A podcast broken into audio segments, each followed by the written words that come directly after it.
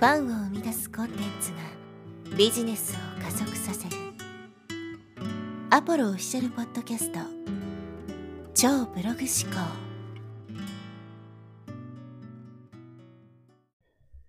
はい、えー、こんにちは、ポロです。今日はですね、いつかたどり着くという話をしていきます。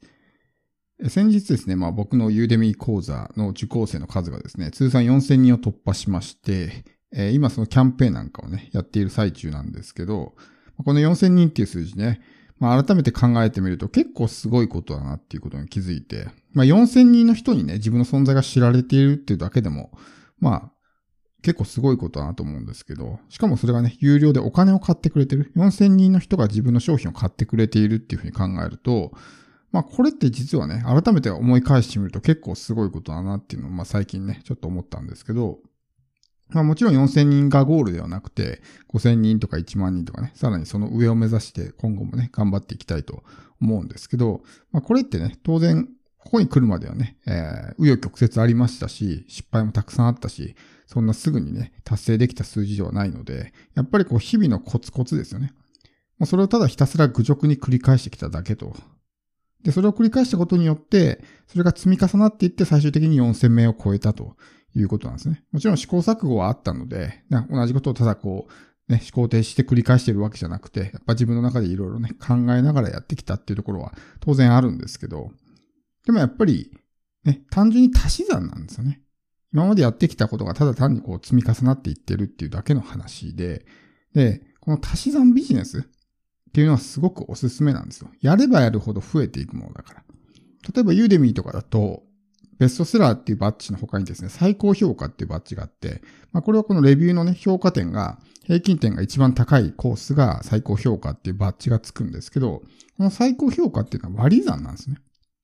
だから、例えば今、4.5とかね、平均点があったとしても、誰かがこう一つ星、二つ星とかね、つけるようになって、例えば3.5とかに下がってしまったら、今まで積み上がってきたものがなくなっちゃうわけですよ。でもこの足し算型ビジネス、受講生例えば4000人今いるとして、ここから受講生がね、通算受講生が3000人に減ることは絶対ないわけですよ。だ増える一方なんですね。やればやるほど増える一方ということです。例えばその割り算の方、まあ、平均点とかっていうものは、野球に例えるならば打率ですよね。何回中何回打って打率3割とかね、そんな感じですけど、こっちの足し算っていうのはアンダスですね。ヒットの数なんで、もうヒット打てば打つほどね、どんどん増えていくわけです。で、このヒットの数、通算ヒットの数が減るってことはないわけですね。で、この足し算の、まあ、ビジネスをやっていくっていうのはすごくおすすめで、まあ、この裕福な人とか億万長者とかね、まあそういう人たちっていうのはやっぱり複数のキャッシュポイントを持っていると言われていて、やっぱり一個のキャッシュポイントだけをね、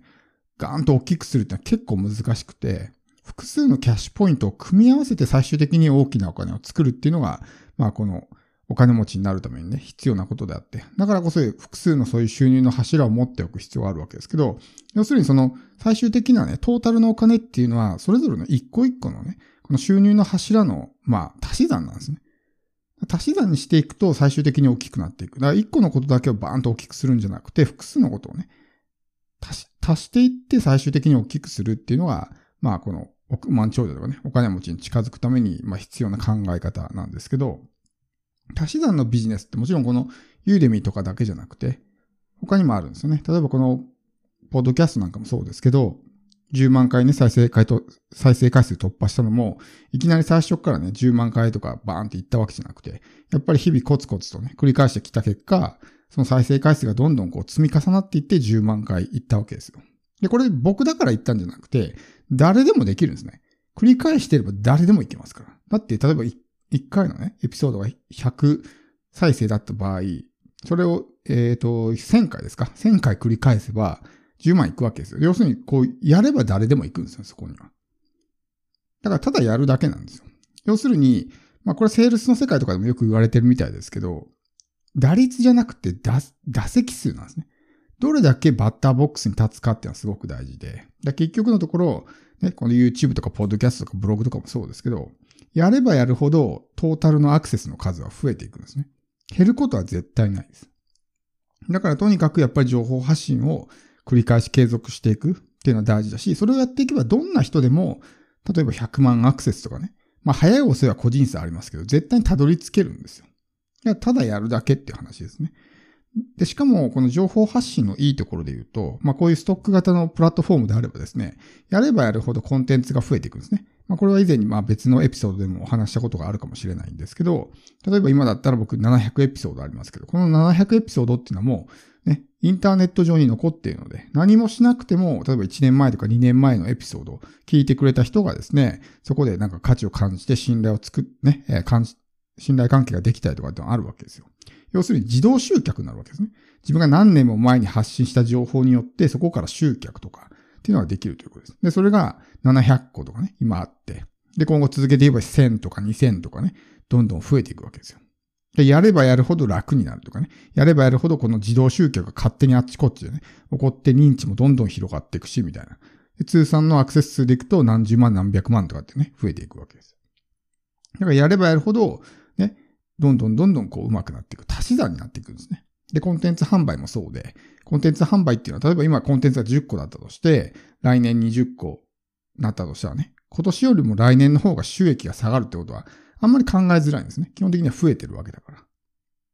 だから、こういう、ま足し算型のビジネスにしていくっていうのがすごくおすすめで、例えば、比較としてコンサルとかコーチとかってあると思うんですけど、コーチコンサルって、まあ、リセット型だと思うんですね。例えば、こう、集客して誰かね、えー、クライアント、まあ、クロージングしてお客さんになったとしますよね。でもまた翌月、ゼロからね、お客さん集客しないといけないとかってなるわけですよ。でもコンテンツ販売っていうのは、今月1個作ったら来月ね、えー、1個ある状態からスタートできますよね。で、来月また1個作ったら再来月は2個ある状態。で、3個、4個みたいな。で、フロー所得だし、基本的には完全自動でね、勝手にプラットフォームが売ってくれたりとかするんで。増えれば増えるほど、1個500円だったとしても、10個あれば5000円。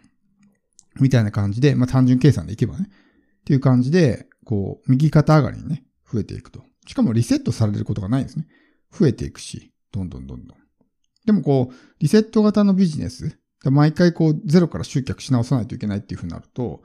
ね、えー、せっかくお客さん今月取れたとしても来月取れるかどうかわかんないみたいな。しかもそれが積み上がっていかないわけですね。コンテンツっていうのは数が増えればどんどんどんどんこう積み上がっていって、ね、今、例えば月1万円のものが、ね、えー、何ヶ月か後には10万とか、下手したら50万、100万とかってね、増えていくわけですよ。数が増えていけばね。だけど、例えばコンサルとかコーチとかっていうのは、やればやるほどね、そう増えていくっていうのは基本的にないと思うんですね。まあ、リセットされちゃうわけだから。だからリピーターとかを取らないといけないし、もしくはリピーターが取れない場合っていうのは、常に新規集客をね、まあし続けないといけない。だから結構大変だったりするわけですけど、だこういう足し算型のビジネスっていうのを持ってると非常に、まあ安定しやすいんですね。やればやるほど収入が増えていくから。で、それが、まあ、この情報発信。こういう、まあ、ストック型のブログ、YouTube、ポッドキャストだったりとか、あるいは、まあ、コンテンツ販売といったようなところですね。だから僕も4000人、まあ、受講生がいるって言いましたけど、今、現時点で、ユーデミのコースは35個あるんですね。この35個をこう積み重ねてきたからそこまでのね、数が増えたわけであって、もしこれをね、1個とか2個しかコースがなければですね、当然そんな数まではね、今の時点では到達できてなかっただろうし。とにかくそれは数を積み重ねてきて、ね、えー、単純にこう比例して、それに比例して、まあ、収入とかね、人数っていうのが増えていったに過ぎないだけです。で、これは決して僕だからできるわけではなくて、誰でもやっていればいつかはたどり着けるんですね。だって数を増やしていくだけだから。だからあとはそれを早いか遅いかだけの違い。そこはやっぱり努力とか工夫とかね、まあ、才能も絡んでくるかもしれないんですけど、それだけの話。だけど、絶対にやっていれば誰でもたどり着けるものなんですね。そう考えると気が楽じゃないですか。ただやるだけだから。別に僕たちっていうのはね、そのミスした数よりも成功した数がね、えー、1回でもあればいいんですよ。100回中ね、99回失敗しても1回成功すればいいんで。基本的には。やっぱ失敗を避けてしまうと、そういう積み上がっていかないわけですね。行動しないっていう風になっちゃうから。だから僕もいっぱいコンテンツ作ってきましたけど、全然売れないやつとか、ね、たくさんありますけど、その失敗を繰り返しても、基本的にコンテンツ販売っていうのはダメージがないので、別にそれ売れなくても赤字になるとかね、借金かかるとか在庫が残るとか、そういうリスクがないんだったら、とりあえず作って売れなかったら、はい、売れませんでしたで終わりでいいんですよね。だからとにかくいっぱいやって、その中でね、10個中1個でもヒット商品が出れば、それでもう全部 OK みたいな感じなんですね。だからとにかくいっぱい打席に立って、ね、バットを振るってことです。その中に1回でもホームランが出ればね、成功ってことなんで。打率を目指さないってことですね。みんなやっぱこう失敗を避けて、ね、最短ルートでノーミスで行こうとするんですけど、そうするとやっぱね、行動量が全然出てこなかったりとかっていう風になって、まあ増えていかないわけですね。なのでまあこの足し算の、えー、ビジネスをやるっていうのと、あとはただひたすらね、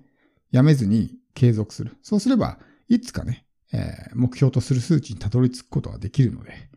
まあ、えー、ぜひですね、まあ今後も諦めることなくですね、続けていってもらえればと思います。